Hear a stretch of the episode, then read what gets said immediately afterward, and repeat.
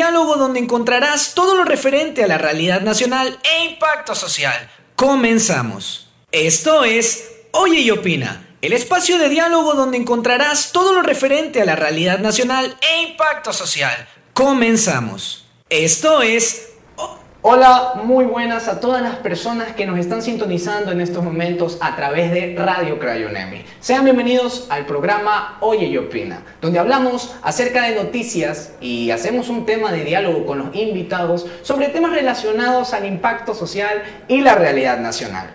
El día de hoy estoy no solo, sino acompañado con una persona especial, mi co-host en estos momentos, Cristina Cortés. Eh, un saludo para la audiencia. Sí, Jesús, muchas gracias por esa bienvenida. Muchas gracias a toda la audiencia que se está conectando aquí en Radio Crayunemi a este su programa Oye y Opina. Bueno, Jesús, cuéntanos qué tenemos para el día de hoy. Correcto, Cristina. El día de hoy nosotros hemos realizado una invitación cordial a una persona especial que tiene que hablar acerca de un tema en particular que le compete a la gran parte de la población. Estamos hablando del tema de las fundaciones sociales. El tema de hoy es cuál es la importancia de las fundaciones sociales para nuestra sociedad. Y Cristina va a presentar al entrevistado para saber quién es. Así es, tenemos el gran placer aquí de presentarles a nuestro querido invitado el día de hoy. Él es el tecnólogo Edgar Lazo. Él es eh, el director de la Fundación Puro Corazón en el Cantón Durán. Señor Edgar, es todo un placer tenerlo aquí en Oye y Opina. Muchas gracias por la invitación, chicos. Eh, felicidades por este, este tipo de iniciativas, este tipo de entrevistas, pues que necesitan eh, la comunidad. Así es, aquí vamos a estar respondiendo con el señor Edgar Lazo todas las preguntas que son frecuentes aquí con todo el tema de las fundaciones. Señor Edgar, cuéntenos, eh, Denos así su concepto, así usted con lo que concibe como una fundación. Generalmente hay diferentes tipos de fundaciones. Eh, fundaciones grandes, fundaciones medianas, fundaciones pequeñas. Depende de la capacidad económica que cada una de estas instituciones tenga. Pero por lo general, en mi grupo estamos en las fundaciones, las instituciones privadas sin fines de lucro, pequeñas, que es lo que abarco como director. Correcto. Y Puro Corazón, ¿de dónde surge esta idea? ¿Cuál es su objetivo y a qué público va dirigida? Fundación Puro Corazón nació bajo la gran necesidad de fomentar no solo la ayuda social, sino también la unión familiar. Lamentablemente, eh, en nuestra actual sociedad se está degradando mucho la familia, se está desintegrando mucho la familia. Entonces hay la misión de todos los ciudadanos, de las autoridades, de tratar de rescatar el núcleo, el núcleo familiar que es la base fundamental de la sociedad. Muy aparte de la obra social que se lleva a cada uno de los sectores desprotegidos, de los sectores más vulnerables de las diferentes ciudades o, los diferentes eh, barrios, recintos, pueblos donde estén ubicados las organizaciones, las instituciones benéficas, fundaciones, agrupaciones, en sí que preste la ayuda social. Eh, bueno, aquí también surge una pregunta, al menos de parte de la comunidad Queremos conocer eh, a, punto de vista de Edgar Lazo cuál es la finalidad que debe de perseguir una fundación. Es decir, eh, cuál es, ese problema que desea solucionar, a qué público quiere llegar y qué quiere solventar con aquello. Es una respuesta muy amplia. Cada una de las fundaciones eh, en sus estatutos propone su labor, propone hacia dónde quiere dirigirse, hacia qué público, hacia qué espacio desea dirigirse. Entonces allí es donde cada institución decide, eh, el, grupo que lo conforma, deciden hacia dónde quieren caminar y hacia dónde quieren ir, qué tipo de ayuda quieren dirigir.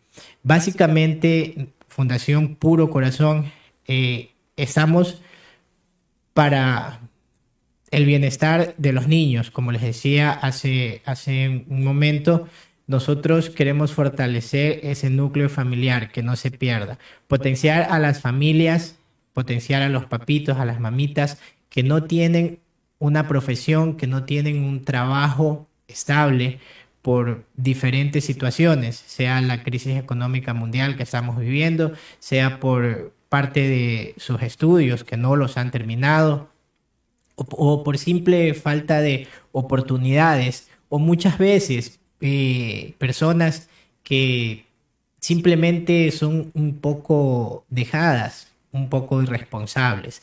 Hacia allá va Fundación Puro Corazón, a cambiar esa mentalidad, a trabajar con las personas, con las familias, incluso hay familias disfuncionales donde la abuelita, la tía, un hermano mayor, un primo son cabeza de familia.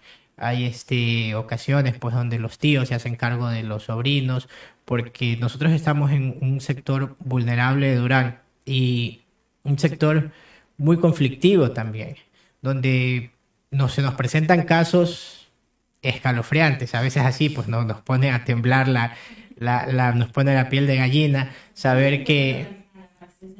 Este puro corazón. Puro Corazón está en la cooperativa Una Sola Fuerza 2, en el sector 288.17 hectáreas del Cantón Durán. Pero eh, nuestra, nuestra parte social, cuando hace las visitas a las familias, nos encontramos con casos y casos. Es por eso que siempre nosotros ratificamos pues que la familia es base fundamental de la sociedad y allá es donde el gran esfuerzo de puro corazón va dirigido. No solo a ponerse eh, a repartir peces por todos lados. Queremos enseñarles a pescar, queremos enseñarles a armar una red y a salir y a buscar sus propios peces. Eh, otra pregunta, ¿quiénes componen Puro Corazón? ¿Qué, ¿Cuáles son? ¿Con cuántos colaboradores cuenta? ¿Y qué labores sociales han organizado y en qué sectores el Cantón Durán? Nosotros tenemos un número de 15 voluntarios. Nuestro fundador principal es el padre Hernán Morán, él eh, es ecuatoriano, pero reside, eh, ejerce el sacerdocio en la ciudad de Chicago y él es nuestro guía espiritual también. Él está pues pendiente, él está direccionando la fundación, direccionando, eh, está ayudándonos a la directiva, está ayudándonos a los voluntarios. Siempre estamos pendientes de, de, sus consejos, de su experiencia. Es una persona muy preparada y con mucha experiencia y nos sirve de mucho. Entonces, eso nosotros lo replicamos con nuestras familias, lo replicamos en cada una de las labores que realizamos. Fundación Puro Corazón tiene una casa asistencial donde queremos suplir todas las necesidades básicas de los chicos. Nuestra meta es que ellos traten con todo el esfuerzo que, podemos dar como fundación de por lo menos llegar a un bachillerato.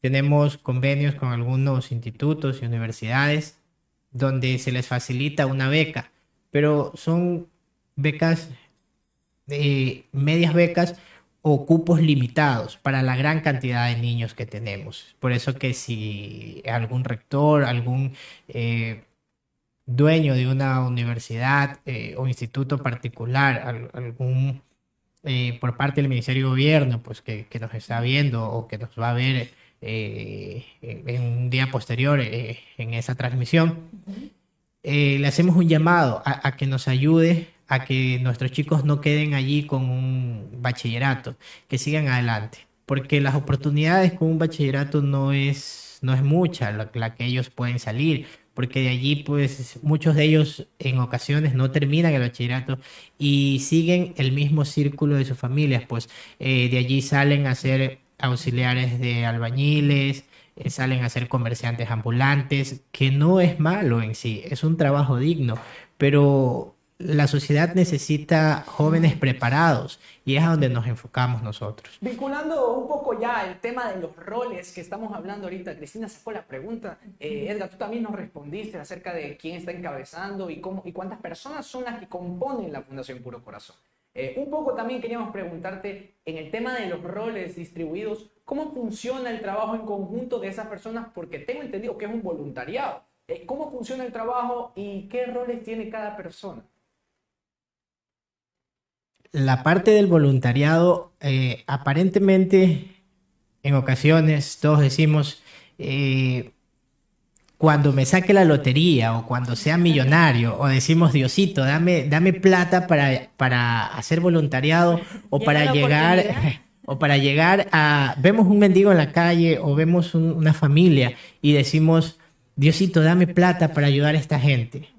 Déjenme decirles que para hacer un voluntariado no necesitamos eh, tener los bolsillos llenos, porque no, no lo podemos hacer precisamente con dinero, lo podemos hacer con nuestro tiempo, con nuestro talento. Es lo que hay en, en puro corazón, es lo que llevamos y, y enseñamos a las personas que llegan hasta nuestra fundación a pedirnos ser partícipes, eh, que los dejemos participar de nuestro voluntariado. Otra preguntita rápido, eh, ¿cómo es este tema de la logística el momento de organizar estos eventos, estas visitas guiadas? ¿Cómo, cómo funciona? Soy particularmente eh, de las religiones, soy una persona muy creyente y siempre digo que Dios dispone lo que te va a pasar cada día. y que Dios te pone eh, a las personas adecuadas. Eh, a raíz de pandemia, eh, antes de pandemia, hay un antes y un después. Antes de pandemia a nosotros pues se nos hacía muy complicado alquilar una camioneta, un bus, un taxi para movilizarnos. Era invertir una, una parte de la fundación que se nos hacía muy difícil tener pues, para nuestro presupuesto. Pero a raíz de pandemia eh, tocamos muchas puertas para ayudar a, muchas familias necesitadas. En pandemia nosotros hicimos un trabajo de hormiga con mucha gente, eh, entre ellos eh, con la policía comunitaria del Cantón Durán. Desde ese momento, desde que empezamos ese trabajo, se han convertido prácticamente en nuestros ángeles. Ellos por medio de, sus diferentes policías comunitarios, nos ayudan eh, con la logística, con el transporte, nos ayudan retirando donaciones, nos dan la seguridad y, el y la logística para llegar a algún barrio, algún sector, algún recinto, muchas veces alejados de, del Cantón Durán. En ocasiones, en pandemia, llegamos a varios cantones aledaños, cantones vecinos, donde nos escribían a nuestra página y nos solicitaban ayuda. Qué bueno que saques el tema, Edgar. Me parece muy pertinente que hablemos acerca de, de eso. Ya íbamos con la pregunta de cómo fue el rol de la Fundación Puro Corazón. Eh, tú mismo lo explicabas, un proceso antes y después de pandemia, incluso durante, me imagino que fue una época dura, pero también llena de oportunidades aprovechadas por la explicación que veo que estás brindando. Explícanos un poco cómo te sentiste tú al ser una, una persona, una entidad social, al menos tú estando encabezando una entidad social, ¿cómo, cómo sentiste este tiempo de pandemia? ¿Cómo lo evidenciaste? que veías? Eh, ¿Cuál era tu pensar en aquel entonces? Te cuento que vienen, vienen a mi mente, pues, eh, recuerdos. Fue una etapa dura, una etapa decisiva, fue una etapa donde al inicio todo el mundo tenía miedo, todo el mundo estaba frente a una eh, enfermedad desconocida, sobre una epidemia, una pandemia, pues que, de la cual la gente hoy se decía una cosa, mañana se decía otra, y nadie en sí tenía una idea concreta. Creo que hasta ahora se sigue estudiando el tema. y bueno, eh, al inicio fue terrible, eh, fue muy terrible. Nosotros contábamos con un presupuesto para terminar al 100% nuestra casa asistencial, pero optamos primero por la seguridad de las personas, optamos primero de los por... colaboradores. Claro, primero optamos por, por lo que en ese momento más se necesitaba. ¿Y qué se necesitaba? Que nuestros niños tengan una seguridad alimentaria, que los adultos mayores que no podían salir, que las personas vulnerables que no podían salir a trabajar, los vendedores eh, eh, ambulantes, los trabajadores eventuales que no tenían la oportunidad de conseguir dinero a diario, mediante sus trabajos. Esa gente necesitaba alimentarse, esa gente. Entonces, eh, digo, me dieron muchos recuerdos porque fue una decisión muy dura.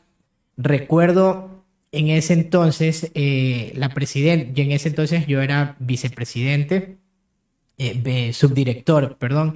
La directora, nuestro principal, nuestro fundador, el, padre Hernán, los demás voluntarios nos reuníamos virtualmente.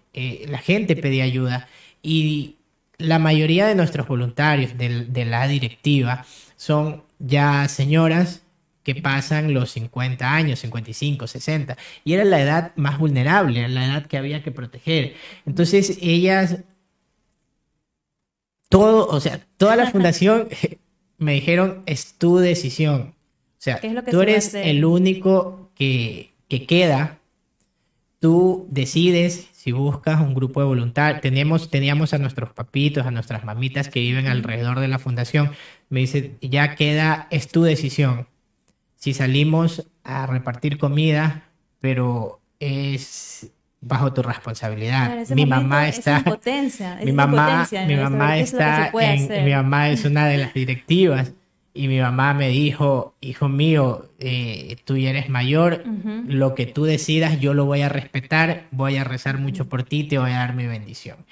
Fue allí donde ya anteriormente había tenido un pequeño acercamiento con la policía comunitaria, me invitaron por casualidad a una reunión, bueno, no por casualidad, siempre digo que, que Dios siempre dispone las cosas en su momento. Yo había obtenido el número de uno de los policías este, comunitarios, eh, eh, asistí a una reunión de ellos para varios eh, puntos de seguridad con, con, la comunidad. Como fundación fui invitado. Entonces, de allí partí. Lo llamé y le dije, Cabo, tengo este proyecto, ¿qué le parece? Listo, dice, la policía comunitaria está predispuestos desde el principio. Estamos predispuestos a ayudarles, dice, estamos viviendo momentos difíciles y la gente necesita la ayuda.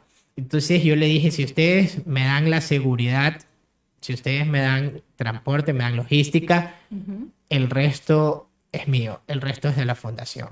Empezamos a llamar empresas, empezamos a tocar puertas, empezamos a buscar eh, personas naturales, amigos, empresarios, que comenzaron a ayudarnos.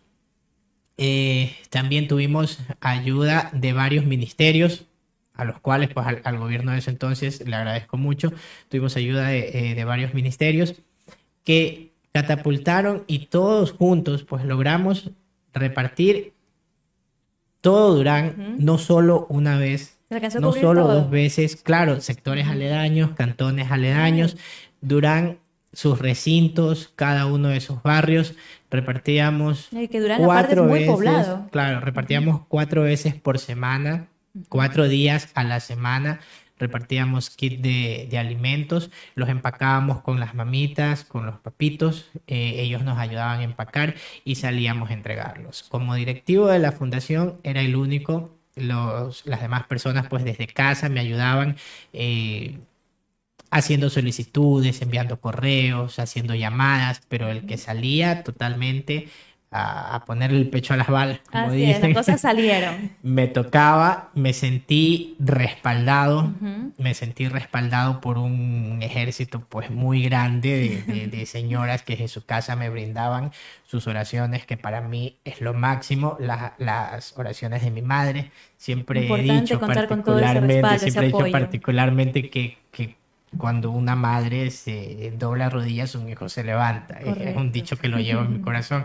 Y nunca me pasó nada. Nunca me pasó nada. Salí a la calle. Eh, estaba el contagio terrible. Nos llamaban incluso de, de Guayaquil, de sectores eh, muy alejados de los guasmos y tratábamos de cumplir con todos. A, todo el mundo tenía terror ir a Guayaquil. Era como que todo el mundo veía el noticiero. esos los videos que circulaban en ese momento. Claro, entonces todo el mundo tenía terror ir a Guayaquil. Entonces yo dije, bueno, tengo todas las facilidades, tengo toda la ayuda, puedo eh, abrir eh, un enlace, puedo sacar un salvoconducto, puedo buscar, puedo movilizarme. O sea, Dios me ha dado todas las herramientas aquí voy. Si, si, tú me pusiste, pues para que salga a ayudar a tus hijos, aquí estoy. Así es. Gracias a Dios nunca, nunca me contagié. Ah. Nunca, eh, bueno, en el acto de repartición. Luego tuve COVID muy leve, pero no, no fue cuando estaba ¿Y entregando. quién estuvo a cargo cuando usted estuvo así indispuesto? ¿Quién tomó la batuta en esos momentos? Fueron tres días. Tres días que O a estuve distancia estuvo en contacto con todo el equipo. Claro, fue tres días que estuve del- delicado de salud y en sí no presentaba síntomas de, de COVID.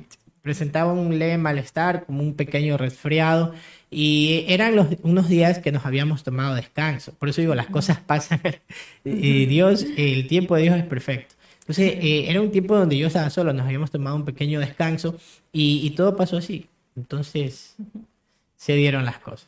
Muy bien, son las 12 horas con 21 minutos. Queremos agradecerle a todos los que nos están viendo en nuestra página de Facebook y también que nos escuchan en la aplicación Listen to My Radio. Estamos como Listen to My Show Radio Cry UNEM y queremos mandarle un saludo también a todas las personas de Durán que nos están viendo. Un saludo muy grande a todos. No olviden comentarnos qué es lo que están opinando sobre este tema respecto a...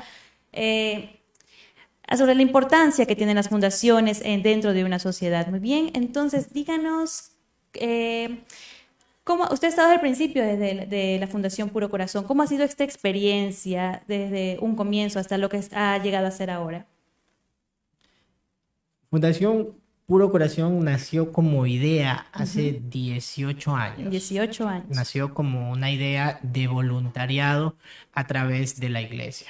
Luego, pues, eh, el padre Hernán tomó la idea de, de crear la fundación, ¿Él lo de invitó? crear una institución. Claro, él fue el mentalizador, dijo, ¿por qué no se reúnen? ¿Por qué no hacen una fundación?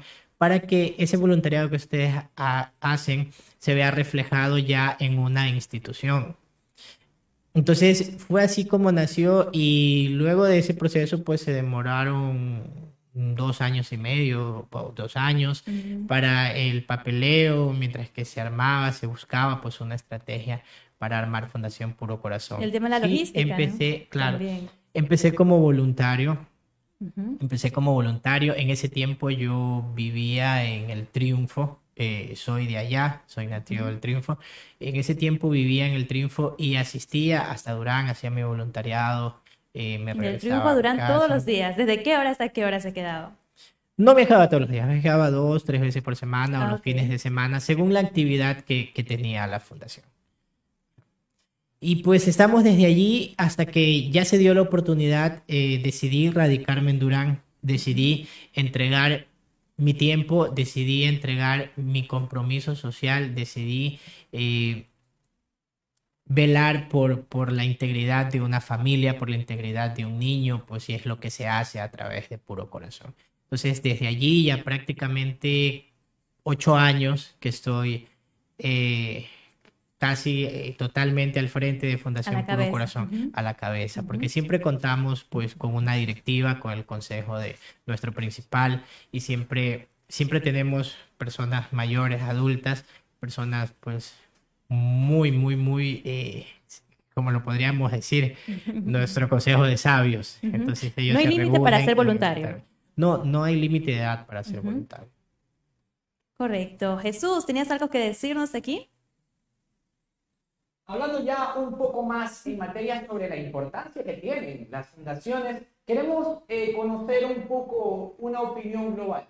¿Cuál era la opinión de Edgar Lazo acerca de las fundaciones, acerca de cualquier entidad social antes de pertenecer a una? ¿Y cuál es su opinión ahora que pertenece, bueno, todos estos años que lleva perteneciendo? ¿Le cambió la mentalidad tanto a nivel profesional como general el pertenecer a una fundación social? De manera personal, te lo voy a responder de manera personal. Eh, pues antes de saber, de, de estar, de hacer un voluntariado, cuando era muy, muy, muy joven, veía una fundación y pensaba pues que las fundaciones se mantenían a través del gobierno, se Ah, mantenían correcto. netamente, las mantenía el gobierno o, o como que la gente tenía la obligación de mantener. Puras donaciones. Yo pensaba que, eh, creía, pues yo era muy muchacho y creía que una fundación eh, nunca podía tener crisis, que era una fundación donde pues ellos tenían la obligación de ayudar a las personas. Y listo, era mi idea. Eh, al entrar a puro corazón, al palpar la realidad, al darme cuenta de que cada institución debe eh, buscar su sustento económico, de que cada eh, hacer su propia agenda, hacer autogestión para tener su, para mantener su, obra benéfica. Es, es, un punto muy complicado, muy difícil. Llegar y tocar puertas, muchas se te cierran, otras se te abren, pero como siempre siempre he dicho y, siempre tengo eh, esa idea de cuando salimos a buscar ayuda, cuando salimos, lo peor que te pueden decir es no. No. Nada más. lo peor, o sea, no se te quita nada exponiendo no está asegurado. Tu trabajo, exponiendo tu trabajo, saliendo. Tenemos un antecedente, un antecedente grande en Durán, donde hemos trabajado y esa es nuestra mejor carta de presentación. Ese es el trabajo impecable el trabajo que puede dar cada fundación es su mejor carta de presentación. Es lo que habla por cada institución. ¿En qué otros cantones se han encontrado haciendo las labores sociales? Actualmente nos encontramos en el Cantón El Triunfo. Tenemos un proyecto allí donde queremos hacer un área médica, queremos hacer eh, un dispensario médico de especialidades. A todos los amigos del triunfo eh, que nos estén viendo, a todos los empresarios, pueden comunicarse con nosotros, ayúdennos, sean parte de este gran proyecto. ¿Una página oficial? Nuestro fanpage, eh, Puro Corazón Ecuador, nuestra página oficial www.purocorazon.org. ¿En qué sector específico del triunfo estará ubicado este dispensario? No, eh, está como proyecto. Estamos buscando los terrenos, pero desde ya estamos haciendo actividades.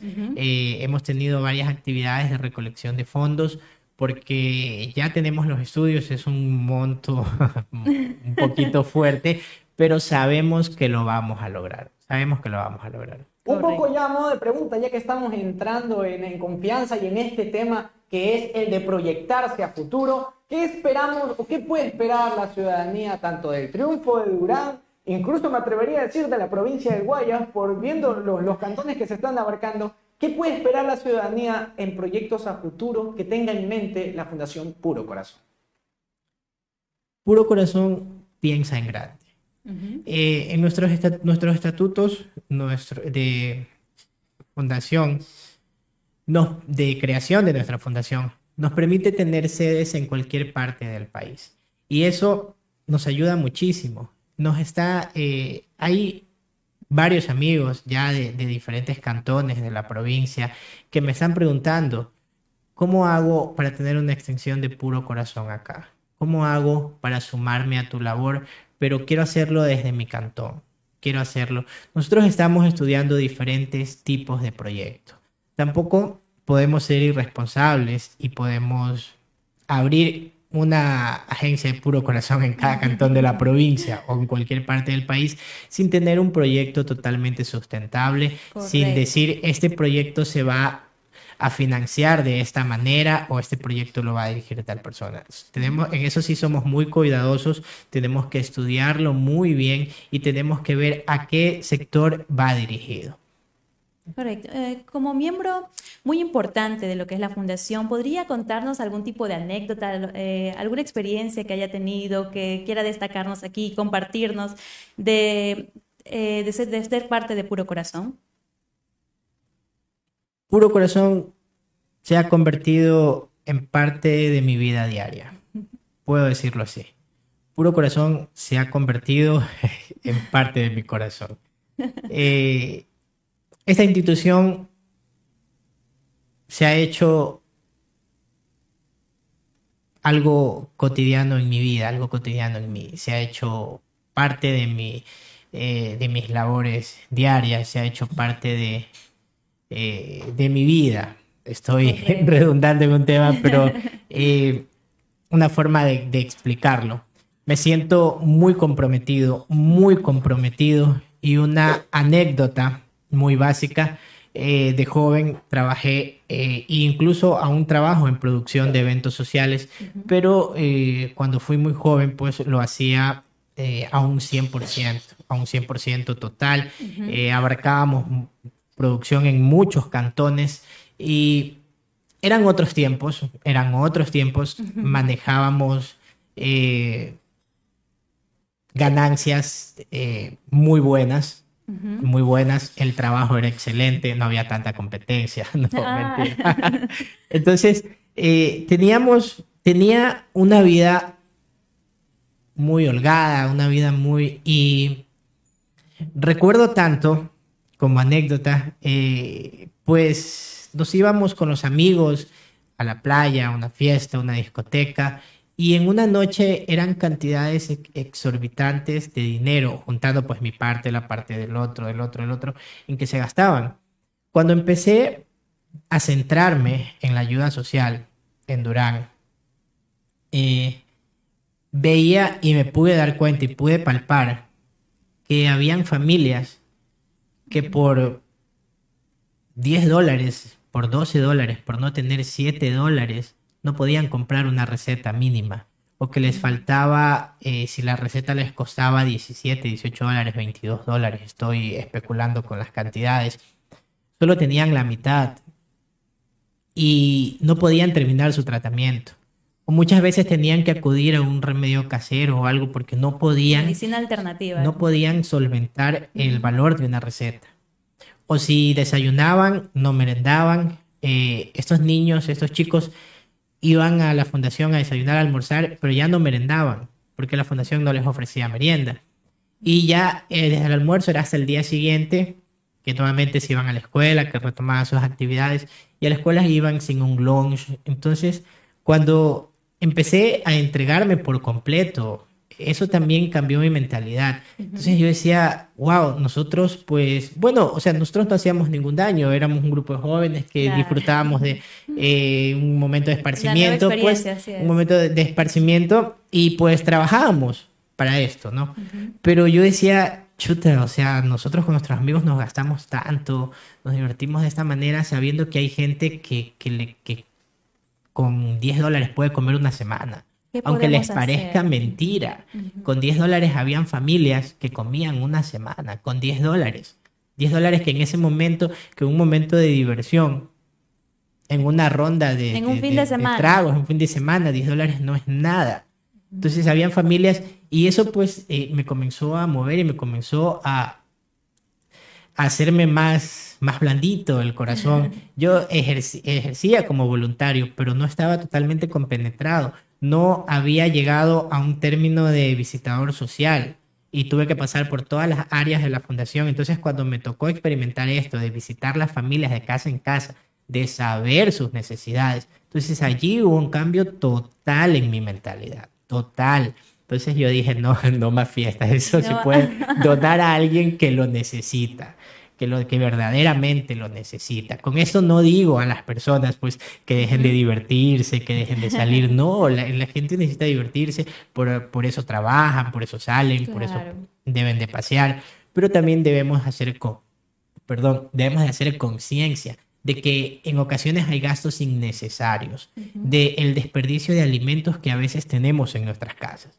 A veces en nuestras neveras pues sacamos y botamos la comida y no sabemos que hay un niño hurgando en, en- en la, en la basura buscando algo que comer, esperando que alguien les regale algo para comer. Sea, puro corazón no se limita. Ellos pueden ayudar a niños, a personas mayores, a personas que, que- necesitan parar la olla por el día a día. O sea, no existe ningún tipo de limitación. En todas esas áreas se han brindado ayuda. Claro, como le dije, eh, buscamos solventar el núcleo familiar, eh, no, solo, no, no solo con ayuda, también hemos estado con, buscándole emprendimientos para las mamitas, estamos en una fase de, de capacitaciones, eh, estamos en una fase de, de planes pilotos, de proyectos. ¿Qué talleres han ofrecido? mamitas.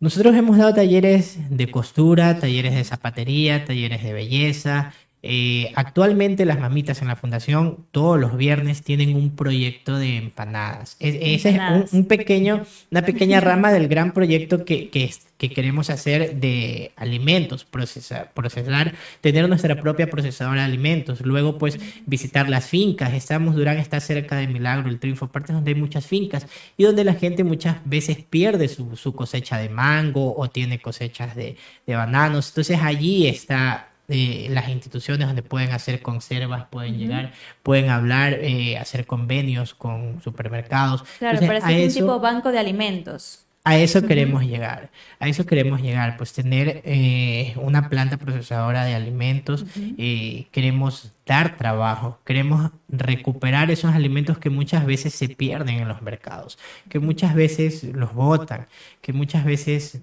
en las fincas el verde se madura, se pudre, el guineo, y en la ciudad, en la ciudad se lo necesita. Entonces, para todo esto, nosotros necesitamos la ayuda de todos ustedes. Mm, Fundación Puro Corazón no tiene transporte. Actualmente, como lo decía, totalmente agradecidos con la Policía Nacional, pero ellos también tienen sus limitaciones. Eh, no pueden salir de su distrito. Y son reglas pues que ya tienen puestas y nosotros ni nadie puede irse en contra de ellas. Nos ayudan encantados todo el distrito Durán. ¿Cuál ha habido otro inconveniente aparte del transporte que se han ido presentando?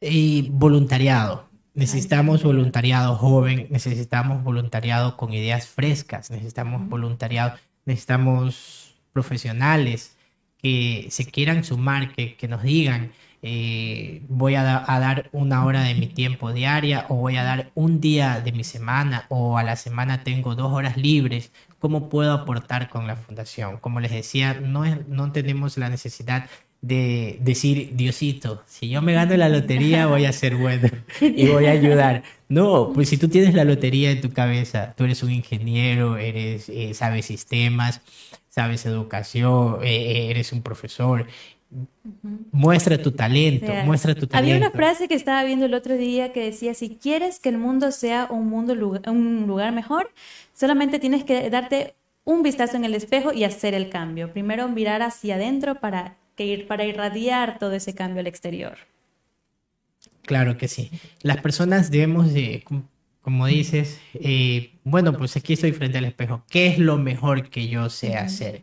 Sé promocionar. Entonces, bueno, voy a promocionar en mis redes. Tengo bastantes amigos y, lo mío es promocionar. Entonces, voy a promocionar en mis redes los servicios que, ejerce X Fundación. Ya. No solo pues eh, puro corazón, si puro corazón no me queda eh, en mi cantón o no me queda en mi ciudad o no me queda cerca de donde yo estoy, puedo hacer voluntariado con, con, otra fundación. La importancia de las fundaciones en Guayaquil, eh, perdón, en el Ecuador, muchas personas dicen, hay fundaciones extremadamente millonarias, hay fundaciones que se dedican a negocios. Sí, como lo dije al inicio, eh, al, al momento de crear la fundación, cada entidad o cada directorio decide a dónde quiere enfocar su ayuda o a qué actividad se quiere dirigir. Entonces, hablo por las, por las fundaciones pequeñas. Nosotros, todos los compañeros que, hacemos fundaciones, que, que, estamos en fundaciones, que hacemos este tipo de voluntariados, debemos también siempre tomar en cuenta, siempre tomar en cuenta que debemos enseñar a las personas, debemos de enseñar a pescar, no solo regalar peces. Hay ocasiones que sí hay familias que ameritan toda la ayuda y que no pueden darnos nada a cambio. Pero hay otras familias que sí, que sí pueden darnos algo a cambio. Una de las actividades de Fundación Puro Corazón para ingresar a una familia, para ingresar a Fundación Puro Corazón, ha sido un compromiso. Nosotros tenemos un eh, trabajamos con año escolar, porque va enfocada la ayuda a los chicos, a sus familias. Entonces, trabajamos con año escolar y en ese año escolar, todo lo que le ha dado Fundación Puro Corazón, sea víveres, actualmente estamos entregando los víveres, no estamos funcionando con el comedor, aún estamos un poquito temerosos de pandemia, pero estamos entregando semanalmente los víveres a las familias. Entonces, ah, no a las escuelas, directo a las familias. Sí, directo a las familias. Nosotros tenemos un grupo de familias y los chicos iban a nuestra casa asistencial, ahí comían, hacían deberes. Ahora estamos eh, con poca afluencia, eh, no estamos comiendo, netamente no se están preparando los alimentos en el comedor, pero los víveres eh, de primera necesidad los entregamos a las familias para que las mamitas en su casa preparen y todo. Seguimos brindando la ayuda. Edgar, ya que estamos hablando del tema de voluntariado y el tema de ayudas que recibe una fundación, quisiera saber un poco cómo es el tema de la gestión de las donaciones, si se manejan con empresas privadas, empresas públicas o qué tipo de requisitos se piden para una contribución, en este caso directamente con la Fundación Puro Corazón. ¿Y se ha recibido algún tipo de ayuda, al menos en tiempo de pandemia, de algún ente, ya sea municipal, gubernamental o algún ente de empresa pública? Bien, muy, muy buena pregunta. A ver. Eh, las fundaciones solicitan la ayuda a la empresa privada. La empresa privada tiene, toda empresa privada tiene responsabilidad social. Entonces, toda empresa privada decide a qué fundación puede ayudar y no puede ayudar. Eso también les beneficia a ellos en sus impuestos.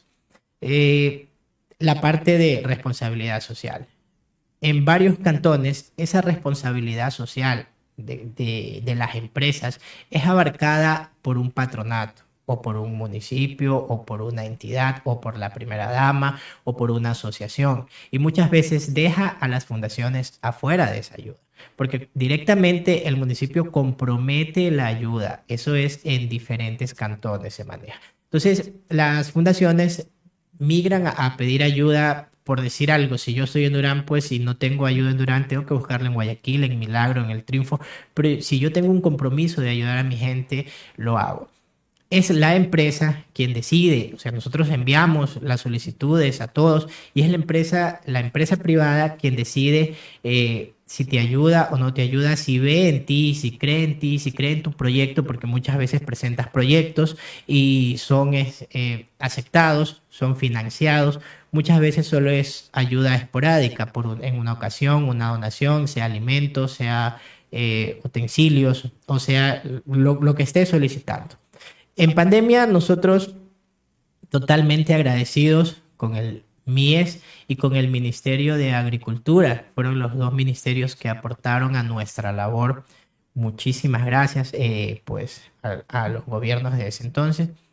Eh, muy agradecidos. La otra parte fue empresa privada. Eh, nos ayudó mucho también el ingenio Valdés. Y hubieron muchas personas naturales que se unían, muchas tiendas, tiendas de bar, de abarrotes, que tal vez no nos podrían, no nos podían donar, pero nos ayudaban bastante vendiéndonos a un precio muy módico, muy económico.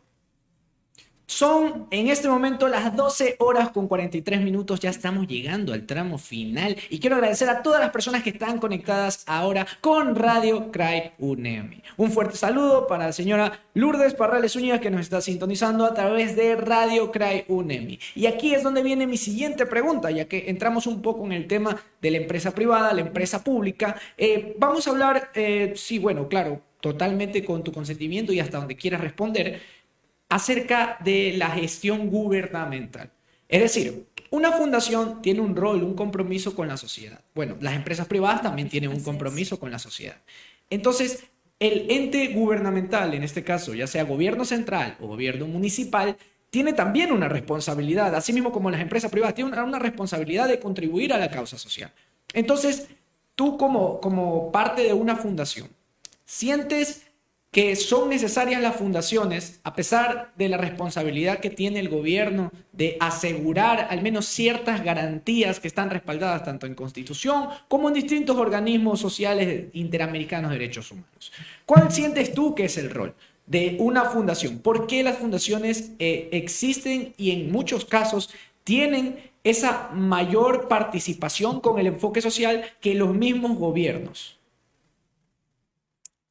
Una pregunta muy, muy compleja, pero creo que una pregunta necesaria. mucha gente, muchas personas pues que, que estén viendo este enlace... Eh, se pueden hacer esa pregunta. sí. Como usted en su juventud, te la voy, te la voy a, a, responder en base a la experiencia pues que tenemos como fundación. Eh, es verdad que el gobierno tiene, pues tiene eh, la obligación, la obligación de ayudar a todos sus ciudadanos, de velar por todos sus ciudadanos. Pero independientemente de la crisis económica que estamos viviendo, porque bueno, antes no había eh, una crisis económica tan fatal como la de ahora, igual eh, siempre han estado allí las fundaciones. Las fundaciones se crearon con el fin de llegar a las partes donde el gobierno, pues, aún por diferentes, eh, diferentes aspectos o diferentes asuntos o diferentes eh, no ha podido llegar. Allí están las, las, entidades privadas sin fines de lucro, que son las fundaciones, para tratar de aliviar en algo, tratar de aliviar en algo la parte donde el gobierno aún no ha podido llegar. Correcto. Cada gobierno eh, cantonal, seccional, cada gobierno provincial o el gobierno nacional tiene ciertas obligaciones, pero también no tiene la obligación netamente de alimentar a una familia. No tiene la, hay ciertas potestades que no están en su presupuesto o que no las tienen, que pueden gestionarlas sí, pero no están dentro de, de, sus competencias. Allí es donde están las fundaciones, allí es donde están las pequeñas fundaciones, las medianas fundaciones y las grandes fundaciones dedicadas a cada eh, una pues, de las diferentes labores que ellos realicen. Muy bien, son las 12 horas con 47 minutos. Muchas gracias por su compañía aquí en este programa, por toda su explicación respecto a la importancia de las fundaciones en la comunidad. Y bueno, eh, ya para terminar, ¿algún último mensaje que quiera dejar a nuestra audiencia? ¿Alguna invitación? Como para ya concluir el campo de la ayuda social es muy amplio, demasiado amplio. Y nosotros podemos hacer eh, voluntariado desde nuestra casa, siempre lo he dicho. Con tan solo ser buen ciudadano, con tan solo ser buen vecino o con tan solo ser buen amigo, pues ya estás actuando, eh, estás haciendo un voluntariado. A las personas que les guste ir más allá eh, totalmente felicidades, los felicito, es algo inexplicable la satisfacción que deja ayudar a los demás. Eh, hago un llamado a, a las personas, a ese voluntariado, a que busquen diferentes instituciones para de ayuda social, donde ustedes se sientan cómodos, donde ustedes crean que necesitan la ayuda y donde ustedes vean que puedan aportar no solo de una forma económica, el voluntariado no es solo aportar económicamente, también aportar pues con, un poquito de su talento, con un poquito de lo que usted tiene. Con talentos, habilidades. Claro que sí, todas esas habilidades pueden llegar y pueden catapultar eh, mucho más a esa institución. Actualmente tenemos un emprendimiento de, empanadas con nuestras mamitas, pero eso es un, pequeño eh, eh, aporte de el proyecto macro que tenemos. Entonces, necesitamos eh, personas pues, que les guste la publicidad, necesitamos... El diseño, la comunicación, todo Por supuesto, para ser grande, entonces allí está. Y, así como nosotros, hay instituciones pues, que hacen eh, venta de garage, venta de, de, diferente, de diferentes tipos de comidas, hacen diferentes tipos de actividades para recoger fondos, hacen autogestión. Entonces, ahora todo es redes sociales, todo se maneja eh, por, redes sociales. Entonces, allí están personas como ustedes, chicos como ustedes, que en algún momento tienen, tienen que hacer sus pasantías, busquen un llamado para que busquen a todas estas instituciones pequeñas, eh, fundaciones pequeñas que no tenemos la capacidad económica para contratar un departamento de publicidad, para contratar un diseñador gráfico, para contratar eh, personas que, que, contratar una agencia de publicidad, pues que me catapulte y que todos me conozcan. Entonces allí están personas como ustedes, allí están todos los jóvenes que necesitan hacer sus pasantías, que necesitan hacer sus prácticas. Entonces busquen a esas instituciones pequeñas y dennos una mano. No solo ustedes, todas las personas que deseen ya profesionales, eh, no profesionales, todos tenemos un talento y tenemos que ponerlo a disposición de los demás. Sin duda alguna, con esta charla que nos has otorgado, Edgar, eh, hemos eh, cambiado un poco la visión, expandido un poco más el horizonte, así mismo como tú decías que tuviste aquella visión de antes de entrar a una fundación y estar comprometido con la causa social, también se expande un poco el horizonte de todas las personas que nos están viendo en este momento. Son las 12 de la mañana con 50 minutos. Eh, este ha sido Hoy Opina. Hemos cumplido con creces con el objetivo del programa, que era enfatizar en la importancia que tienen las fundaciones sociales. Y qué mejor que hacerlo de la mano de estas dos personas grandiosas que me están acompañando, como son Cristina Cortés Peñafiel y el tecnólogo Edgar Lazo Jaramillo. Esto ha sido todo. Esto ha sido todo. Los esperamos en nuestra programación de Radio Cray UNEMI. Puedes seguirnos por nuestra página de Facebook, arroba eh, cray arroba cry.unemi y en Twitter arroba cryunemi. Con, nosotros será hasta un próximo programa. Esperamos que te haya gustado nuestro programa. Esto fue Oye y Opina. Sigan en sintonía con nuestra programación. También no olvides de seguirnos en Facebook arroba cry.unemi y en nuestra cuenta oficial de Twitter arroba cryunemi. Nos vemos el próximo jueves. Esperamos que te haya gustado nuestro programa. Esto fue Oye y Opina. Sigan en sintonía con nuestra programación.